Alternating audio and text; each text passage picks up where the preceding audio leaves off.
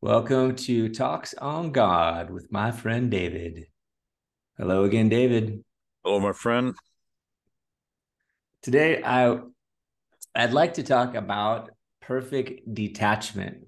Gives you perfect peace, and how how I can apply that on just a regular basis for uh optimal optimal life. And in particular what's the difference between detachment and unattachment? Like i don't care about anything versus detachment. I care about stuff. I'm going from stuff but the stuff doesn't make me isn't me like that. Well that's a good that? question. Yeah that's a good question. So uh I don't know if detachment, unattachment are different, but I understand what you're saying. One is where you don't really care. Uh, so, so in a sense, you're not attached because you don't care. Yeah. The other one is you care, but you're not attached.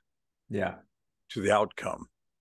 Yeah. So I think, I think, I think for me, the best way to practice detachment um because you got to think what what causes attachment right mm-hmm. what causes attachment i think it's something you value and there's fear of losing it right yeah so that's covers a lot of the human experience we're always yeah. wanting to once we're looking for someone we really like and once we get it then we guard it jealously. that's sometimes that's the whole thing. Yeah, that's that's a huge source of uh, uh, suffering, right? What what a what did Buddha say? Buddha said the main main source of suffering in, in human life is attachment. So you can be attached to people, you can be attached to objects, you can be attached to outcomes. So to me, then the source of attachment is valuing something you believe you can lose. So, how do you mm-hmm. remedy that? Not caring isn't really detachment. You just, if you're a person that cares about nothing, I think you lead a pretty uh, bland life. And I don't know if it's even possible. I don't know how you can become so profoundly uncaring about everything that nothing matters to you. I guess that's, yeah. I can't imagine how you get there, but I guess you could. Uh, so to me, the, the the best way to go about it is to contemplate the fact that uh, this is all one.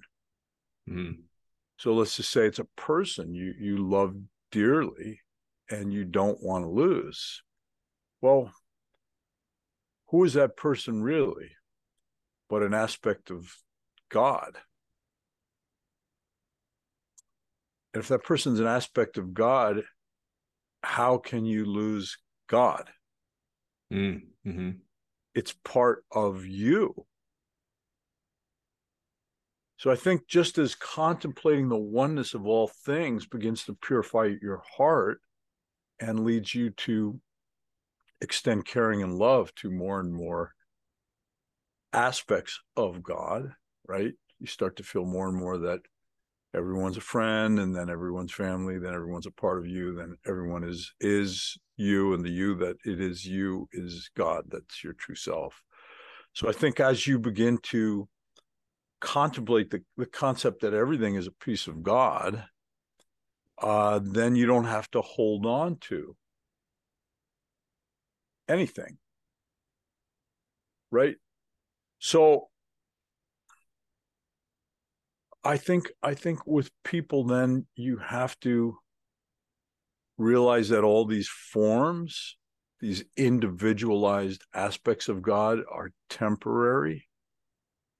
And the trick is to not be attached to the form so much as the essence. And if you're attached to the essence, then you realize you don't need to be attached because that's like saying the right your right hand holding your left hand for fear that you'll lose it. Mm-hmm. If somebody you saw somebody holding their hand and go, "Well, what's wrong with your hand?" You go, "Well, I really love my right hand. I'm I'm, I'm afraid I'm going to lose it." You go, "You're, mm-hmm. you're a moron." It's attached. It's part of you. How you how can you lose it unless someone chops it off? Right. So I think it's the same with our loved ones. If you realize that the essence of your loved ones are God, which is your very own essence. So can't be lost to you. But form can be lost. But that's that's the what my teacher talked about. He goes, the root of all fear is the belief that you are this body. Right. Mm-hmm. So once again, becoming attached to the form and not realizing it's not the essence. Right. So I think you got to work on that, especially with loved ones. Uh, they're a piece of God. And I mean, you know, if, if, you're a parent, you watch the body change. They go from a baby to a toddler to a little kid to a big kid to a grown up if you get old enough, an older person. So that form is temporary. It's temporary. It's constantly changing. It will only last a little while. But the essence of that being. So the the um the ego it tries to trick us, right? To stay separate and either stays in the past with regret and the present with shame or um, and or the future with fear and we're getting pulled all over the place um, and to realize i'm not a body i'm not separate i'm not special in that way like a special little me yeah. um, is a way to to get out of that whole game but it's that's pretty tricky because that seems to be most of everyone's game that we're all playing. At a certain point, it's kind of the grace of God to even want to get out of the game if that's the only well, game. First of all, first of all, you want to you gotta have to want to get out of it. I mean, until you want to get out of it, you're in the game. Yeah. And, so that's what I mean. Like that's yeah. And and and it's only when you reach you start getting a little inkling of the great beyond that there's a much bigger reality behind this apparent reality. It isn't until you start to have that inkling that you then start to seek to look behind the curtain to see, you know, the Wizard of Oz working the levers. Yeah. So, and that may take that may take millions of lifetimes to get to the point where where you even seek it, and yeah. or maybe you might be curious, but you're not really seeking it. So it's just a little part-time gig that once in a while you dabble in metaphysics and because you want to talk to people and sound trippy and be admired. I mean, but none of that, none of that's going to work. So you, it has to be a sincere longing, a sincere longing for, um, lack of a better term, a greater understanding of truth or greater, a greater awareness of the creator. I mean, however it strikes you, it could be that just this whole reality starts to strike you as unreal and it drives mm-hmm. you crazy that it, it, just, you just have this, well, it's like in the Matrix. It's the first meeting. I don't know if it was with Neo meeting uh, who he was, but they go, haven't you uh, had the feeling that things, something's not right, that there's something else going on? Yeah. Mm-hmm. So I mean, you really got to get to the point where, and I guess for some people, maybe just profoundly disappointed in life that that they just have always suspected that life can be so much more, but they just life is flat and dull and and and they're just so disappointed. I remember one uh, monk from Self Realization Fellowship, Yogananda's organization. He goes, "Yeah," he goes, "I just got to the point where I felt like life was a dirty jip." He was an older guy. Just felt like life is just was just a complete waste of time and that he just just felt like he's just being cheated.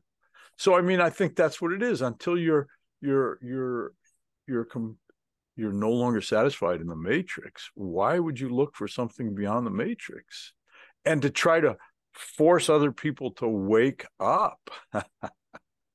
you know, it's like don't you realize you know it's like stop it. That's that's not fair. It's not right. It's not kind. You mm-hmm. let people live at whatever rea- level of reality they want to live at. And if they pr- approach you and ask or something okay you can answer.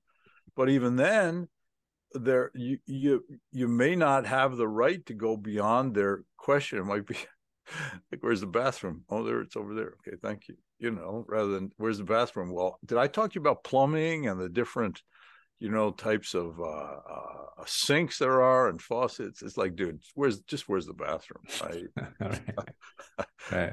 So, you know, and I used to be incredibly obnoxious in that sense because it just drove me nuts. I wanted to know more about the real meaning of life and all that. And so I would try to engage people in that conversation. It's like, David, just leave us alone here. Have a beer, shut up, watch the game, you know? And it's like, I, I thought everybody felt the same way I did. And then when I realized they didn't, I was a little jealous actually because it was driving me crazy. It was driving mm. me crazy. I was driven, driven, drove me crazy, right? And yeah, then so when I realized everybody didn't feel that way, uh, I was jealous for a while. I thought, well, what what that what's that be like to just be able to drink that beer and watch the game, and you know, and you're fine.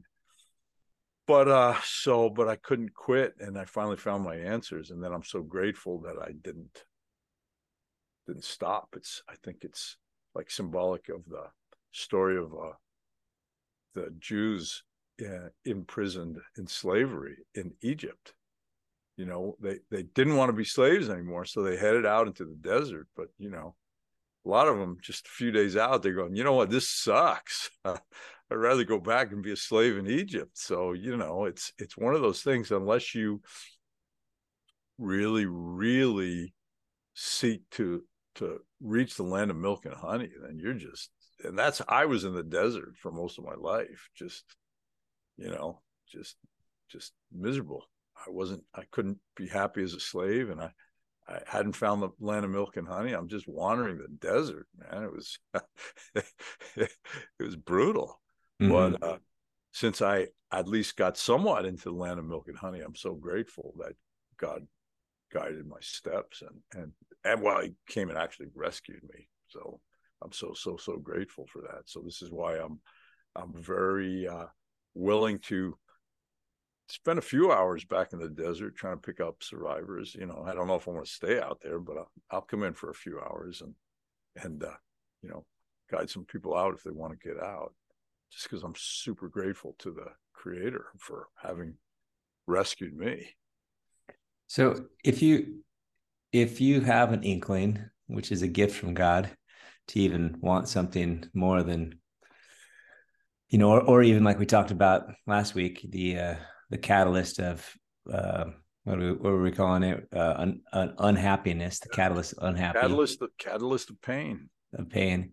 Let's say we have that, which is a gift uh, what's what what what's a good spiritual practice to kind of move well, like, towards that? Well, like that I said, way? like I said before, I think uh, keep it simple. You know, you don't want a ton, a ton of rules that you're just it just draws you back into the mind, and you just it becomes another intellectual pursuit, right? Move it to the heart, which is Jesus gave a really, really good one. Tr- try to treat others the way you wish to be treated try to treat others the way you wish to be treated that's a good start that's a, a, a really really good start because no matter where you are you may not even like people mm-hmm. but if you if you just say okay well how would i want to be treated here? And oh, i'd be, like to be treated with a little respect and kindness and do it. It i think it begins to purify the heart and now you're beginning you'll start actually start to like people a little more because because your frequency is going to start reflecting back from the world that you're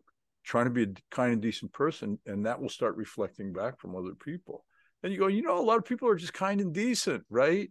And then so maybe you start to really like them and then that reflects back they start to like you and you go you know there's a lot of really good people that i like out there. And as that gains momentum you start to love people and then that reflects back to you and people start to love you back and it just keeps getting better and better and better. So just start with something simple, but something that you understand, that resonates in your heart, that makes sense, that you practice, try to practice 24 7.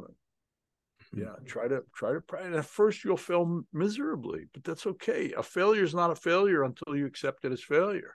So if you if you find yourself, you know, you go home that day and go, God, I was cranky with everybody all day. That I got to do better than that. You make a resolution. Okay, tomorrow I'll try a little harder, and maybe the next day you're you're better with people for the first 20 minutes, and then you get cranky the rest of the day. Well, okay, all right, you made progress.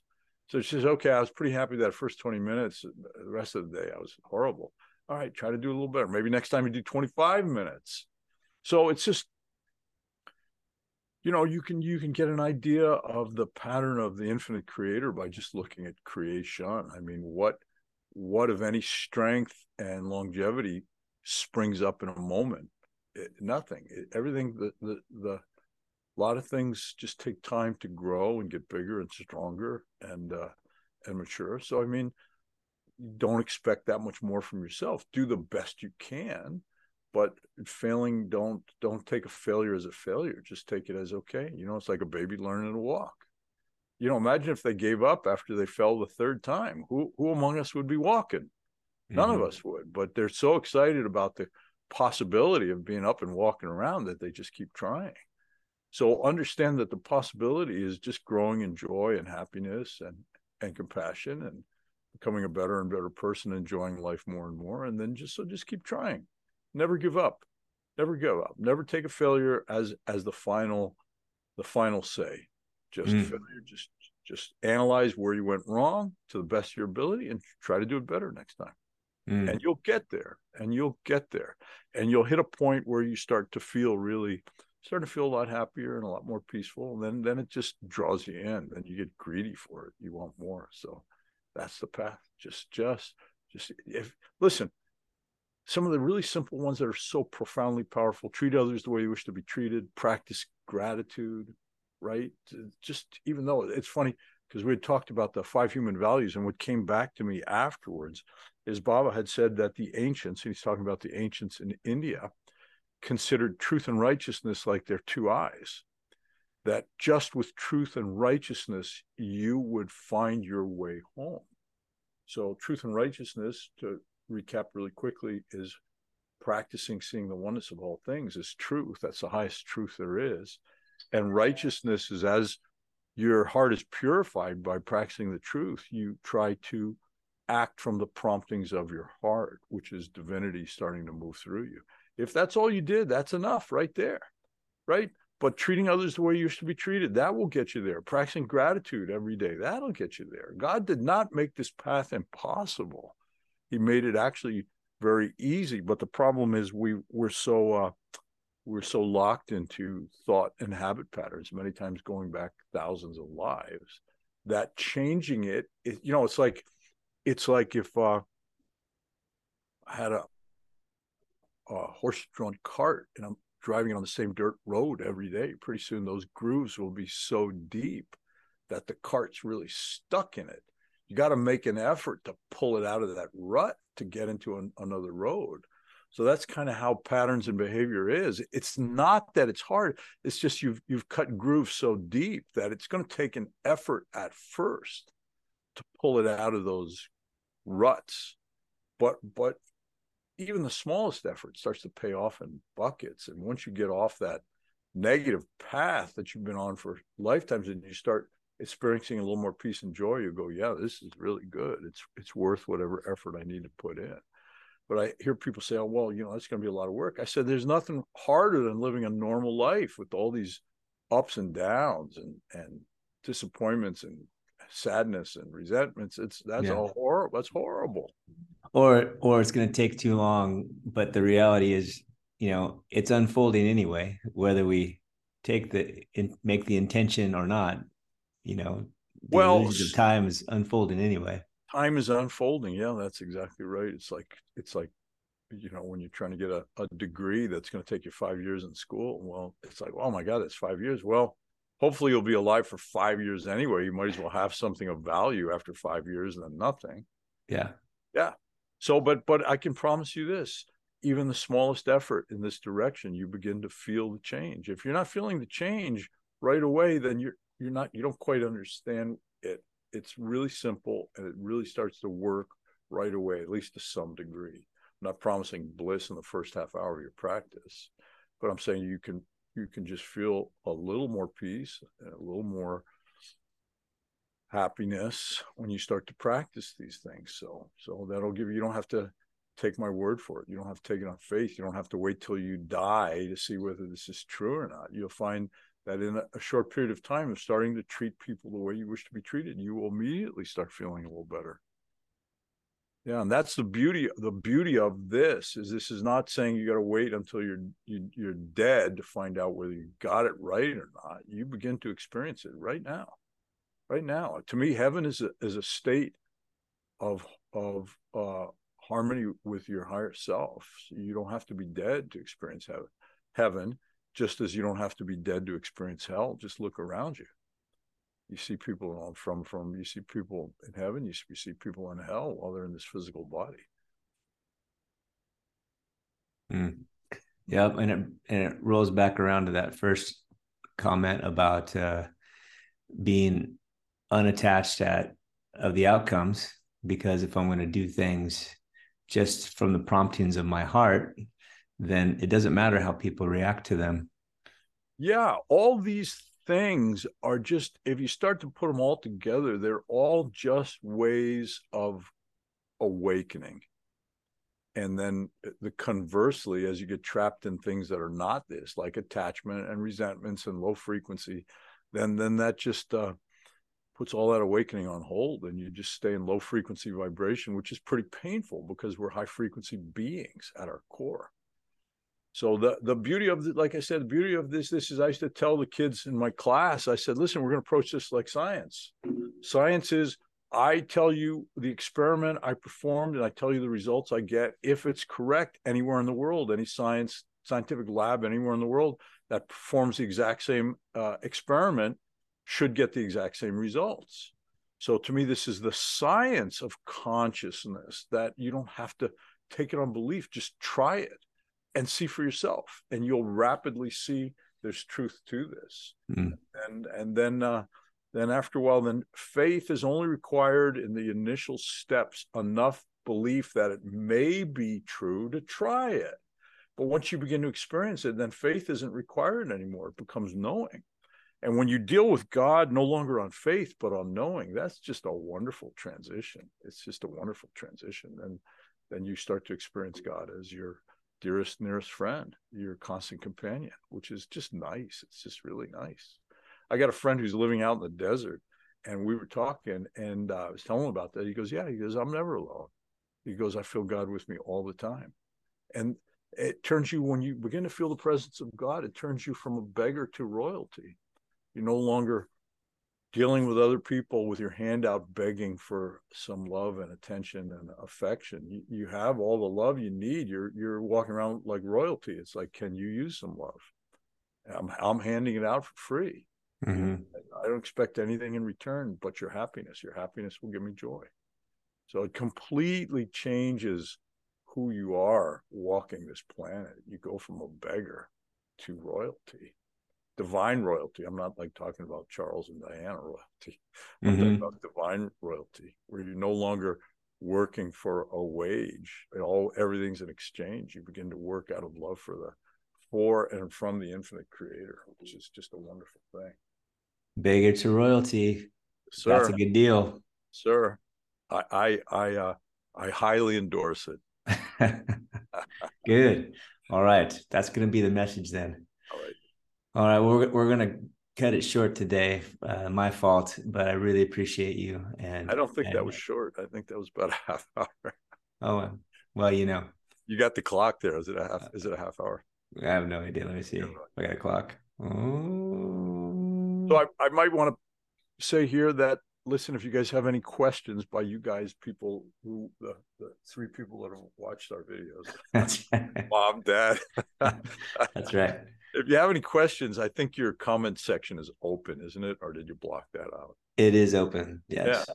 Okay. So so if you have some questions you'd like us to address, please put it there and we'll look through them. And if they're if they're at all appropriate, we'll do our best with them.